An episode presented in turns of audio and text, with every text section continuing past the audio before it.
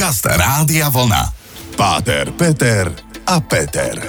Relácia o pohľade na život, o láske, viere, hodnotách, o spoločenských témach a o všetkom, čo ľudí zaujíma.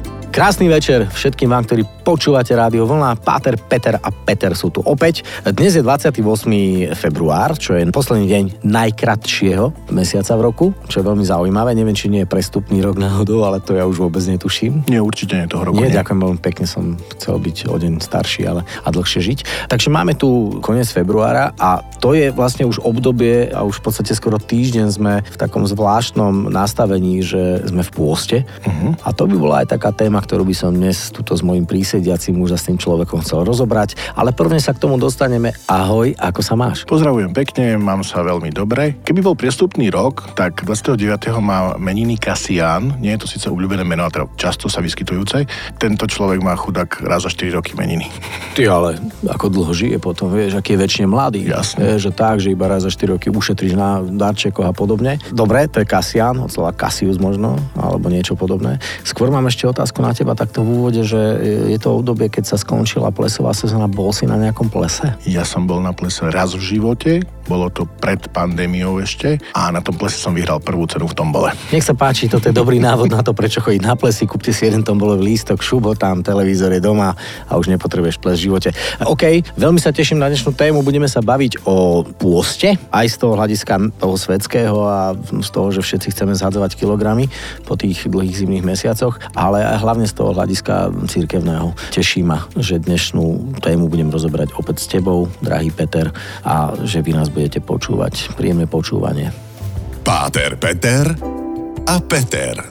Bavíme sa o pôste alebo o pôstnom období, ktoré v podstate začalo približne okolo 22-23. Ja to úplne presne identifikovať neviem, ale viem, že je to o februári a je to veľmi zaujímavé pre väčšinu ľudí niekoľkokrát do roka. Predsa vzatie, hlavne tie silvestrovské. Idem pôstiť, idem chudnúť, vypušťam víno. Aj moje kolegyne tu v rádiu sa priznali, že by si chceli dopriať oddych od tohto nízkokalorického nápoja s vysokým obsahom energie. Tak čo je to vlastne pôst? Tohto roku pôst vo východnej cirkvi začal 20 februára v pondelok, v západnom obrane 22. popolcovou stredou a pôst je príprava na Veľkú noc. Prečo? Páscha. Páschu, presne tak, Vaskresenie, Eastern a tak ďalej. Prečo taká príprava? Lebo pretože aj keď doma čokoľvek robíme a pripravíme sa na niečo veľké, tak chce to nejakú prípravu. Církev ponúka ten pôst, u nás sa hovorí, že Sveta 40 lebo je tých pôstnych dní 40, tak ako bol Ježiš 40 dní na púšti, tak ako bol 40 dní Mojžiš na hore Sinaj, keď dostal tabule prikázaní. Tá 40 je ten symbol ľudského života. 40 je to ako keby celý život, pretože aj Izraeliti putovali po púšti 40 rokov, aby sa otočilo pokolenie, pretože to jedno si to tam nezaslúžilo, lebo neverili Bohu, tak potom povedal, že musí sa zmeniť, takže tá 40 je tam preto. A je to obdobie, ktoré by malo byť obdobím pokánia. A teraz je to veľmi dôležité rozlíšiť, že pôst ako zdržiavanie sa od mhm, nejakých mm-hmm. jedál, zdržiavanie sa od hlučných zábav. Tancovačky, od, flirty, všetko, čo s tým súvisí. Nejaká tá zábava a vlastne trošku sa stíšiť. Mne sa veľmi páči ten grécky výraz metanoja, pretože je to taká pekná slovná hračka. Metanoja znamená pokánie, čo znamená zmena zmýšľania vymeniť si to v hlave, preorientovať sa na to, čo je dôležité. Preto sa zatlačujú tie ľudské veci, alebo tie telesné, pardon, tie telesné, ako je jedlo, pitie, zábava. chute, túžby a tak, áno, vážne. aby to telo išlo do úzadia a venovali sme sa trošku viac tej duši. A to je tá zmena zmýšľania, že kam smeruje môj život, je to obdobie toho, že čo so sebou, kam smerujem, odkiaľ som prišiel, na čo som na svete. A tieto otázky vlastne vyvstávajú práve v tomto období, alebo teda by mali. A je tu veľmi dôležité, že metanoja je to pokánie, zmena zmýšľania a existuje grecké slovo metania, to je to, čo napríklad robia moslimovia, keď si e, kľaknú a poklonia sa až na zem, aj v cirkvi. Existuje táto veľká poklona a jeden múdry e, biskup raz povedal, že v živote urobíme strašne veľa rôznych metánií, ale či sa nám aspoň raz podarí tá metanoja Veľakrát sa vieme zaprieť, kláňať, hodiť sa na zem, kľačať, e, nejesť, nezabávať sa a všetky tieto možné veci, ale čo s tou zmenou zmýšľania? Ťažkú otázku si dal sám sebe a dúfam, že si na ňu v ďalšom stupe odpovieš. Veľmi rád. Páter, Peter a Peter.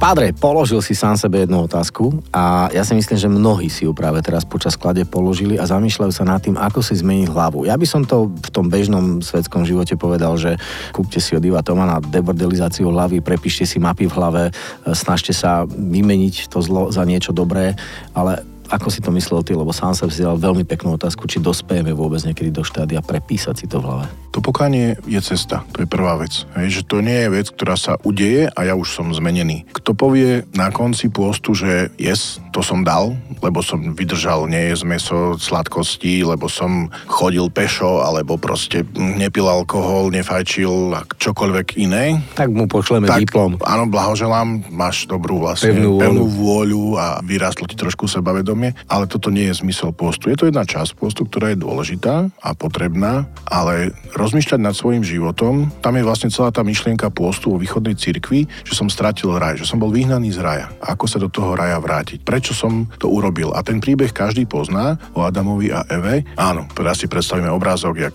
Eva má jablko a neviem čo a had, ale tam je niečo iné o mnoho dôležitejšie a je to práve ten moment, keď oni sa zamyslia, ja budem ako Boh.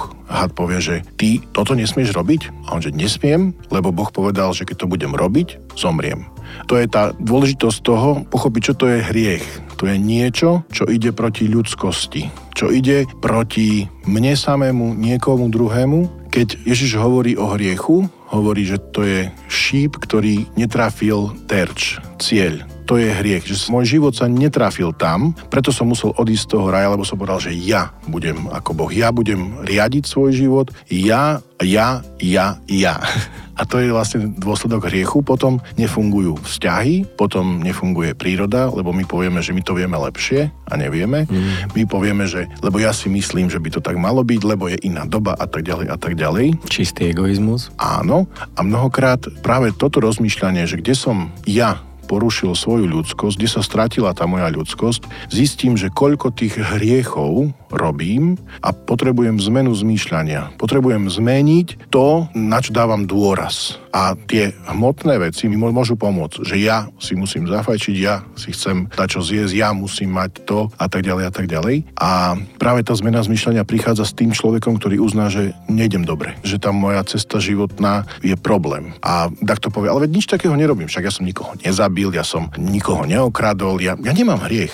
No. Istým spôsobom to dáva zmysel niekomu, ale tu je práve ten moment, že počkaj, počkaj. A čo na to by povedal tvoja manželka? Čo by na to povedali tvoje deti? Čo by na to povedal to je práve tvoji to. podriadení, nadriadení, tvoji kolegovia, e, mama, hey, to, otec? To je práve to, čo sme sa my bavili od začiatku, že, že cieľom aj tejto relácie tohto programu je ukázať rôzne uhly pohľadu, že ja sa síce vidím, že som nič zle neurobil, ale tá druhá strana to môže vidieť presne inak. Hej, a ten priesešník medzi týmito dvomi zrkadlami je možno to práve. Čiže aby sme to nejak zosumarizovali, to pokánie je naozaj o premene hlavne myslenia o svojom vlastnom bytí tu na Zemi a o svojich činoch a o tom, ako sa správam k iným. Jedna vec, ale druhá vec je, že si uvedomiť, že na to nemám. Že ja nemám na to byť taký ako Boh, taký dobrý, taký láskavý, taký milosrdný a to je ten vychádzajúci moment. Že ja čokoľvek robím, nakoniec aj tak padnem naspäť do toho hriechu. Lebo to je tá teológia toho, že ja som slabý, ale Boh ma môže urobiť takým, akým On je.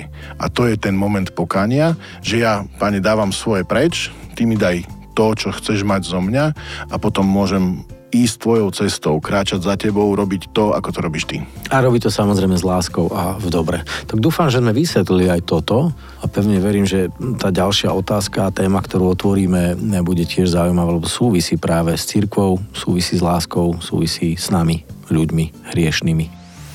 Páter, Peter a Peter.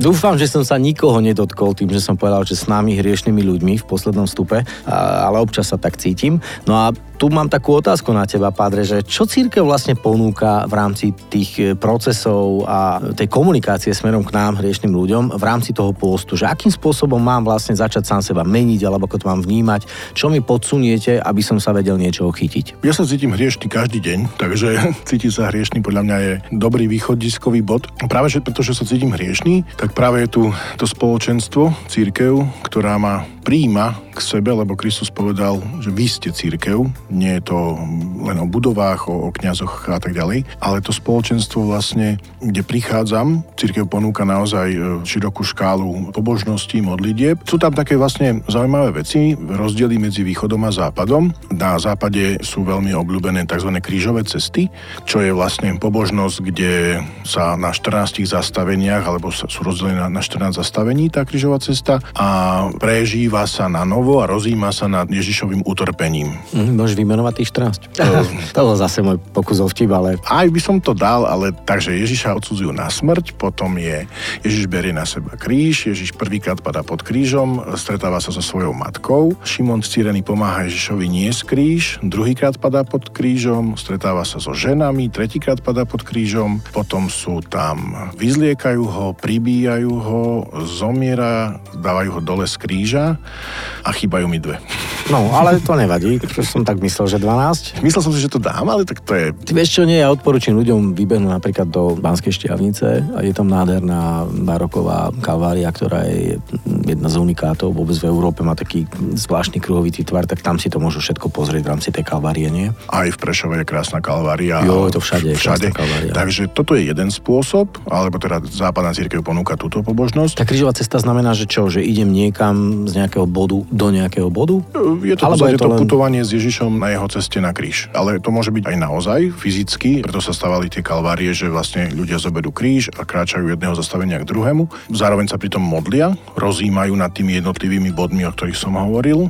Videl som a počul a vlastne modlil sa krížové cesty. Pred rokom bola jedna krásna urobená, navezujúca na to, čo sa deje na Ukrajine, alebo vtedy sa vlastne začala tá vojna. Počul som pre rodiny, pre matky, pre mladých a tak ďalej a tak ďalej vlastne reflektujúc tú danú skupinu, ponúkať im tie jednotlivé body zamyslenia a toho Ježišovho utrpenia aplikovať a nejak vlastne, aby nám to pomáhalo zlepšovať sa, alebo vlastne meniť a vidieť tie veci ináč. Mhm, a to má byť vlastne v súvislosti s tým pokáním, to znamená s tým prepísaním si toho myslenia, to jeden... toho uvedomenia si zmyslu, cesty, hodnôt a tak ďalej. To je jeden spôsob tohoto, o čom sme hovorili o tom pokáni, alebo je to súčasť toho pokánia. Na východe, v našej napríklad grecko-katolíckej cirkvi a pravoslavných sú tých pobožností o mnoho viac.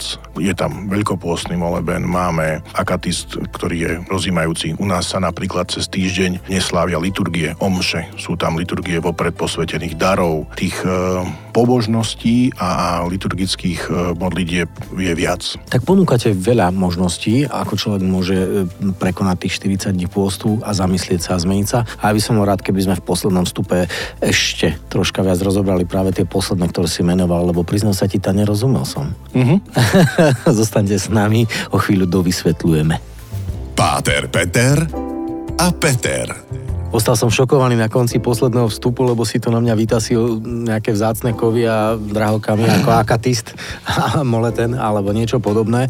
Toto nám vysvetli, lebo naozaj je to niečo iné. V tomto je východná liturgia nádherná, že tých e, modlitieb a liturgických slávení je e, strašne veľa. Moleben je od modliť sa, uh-huh. hej, mať molitvu a akatist je z gréckého akatistos stáť. To je modlitba, pri ktorej sa stojí. Tie molebeny sú rôzne, k Pane Márii, k Svetému Jozefovi, k rôznym blahoslaveným. A jeden je tzv. veľkopôstny, kedy sa vlastne modlí.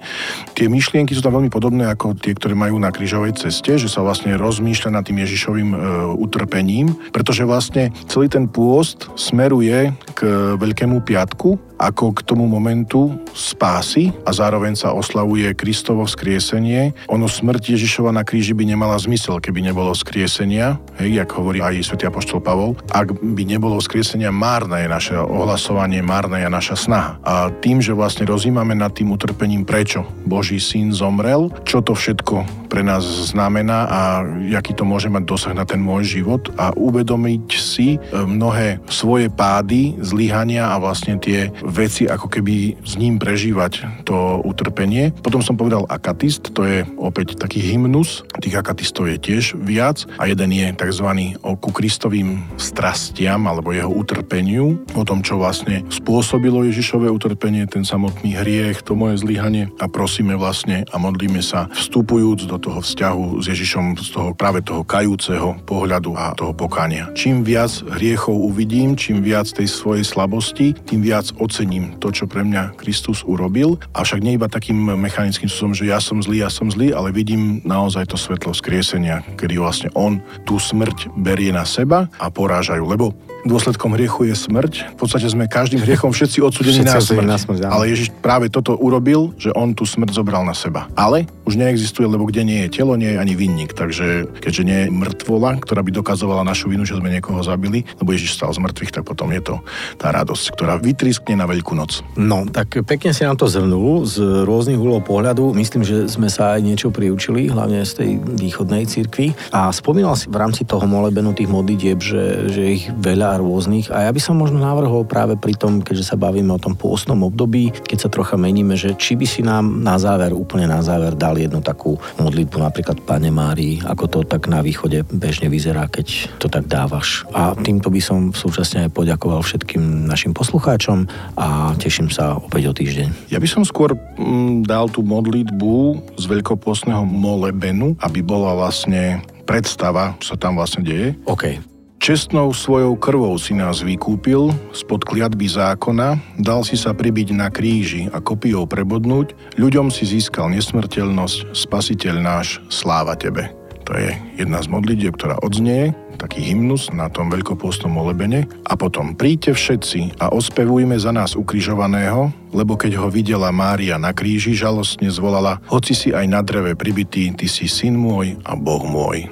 Takže táto pôstna modlitba a pôstne e, hymny odznievajú vlastne na týchto modlitbách a ponúkajú každému zamyslieť sa nad sebou a vstúpiť na novo do vzťahu s Bohom. Ďakujem ti veľmi pekne a prajeme si ako vždy na záver. Pokoj a dobro. Páter, Peter a Peter. Každý útorok po 20.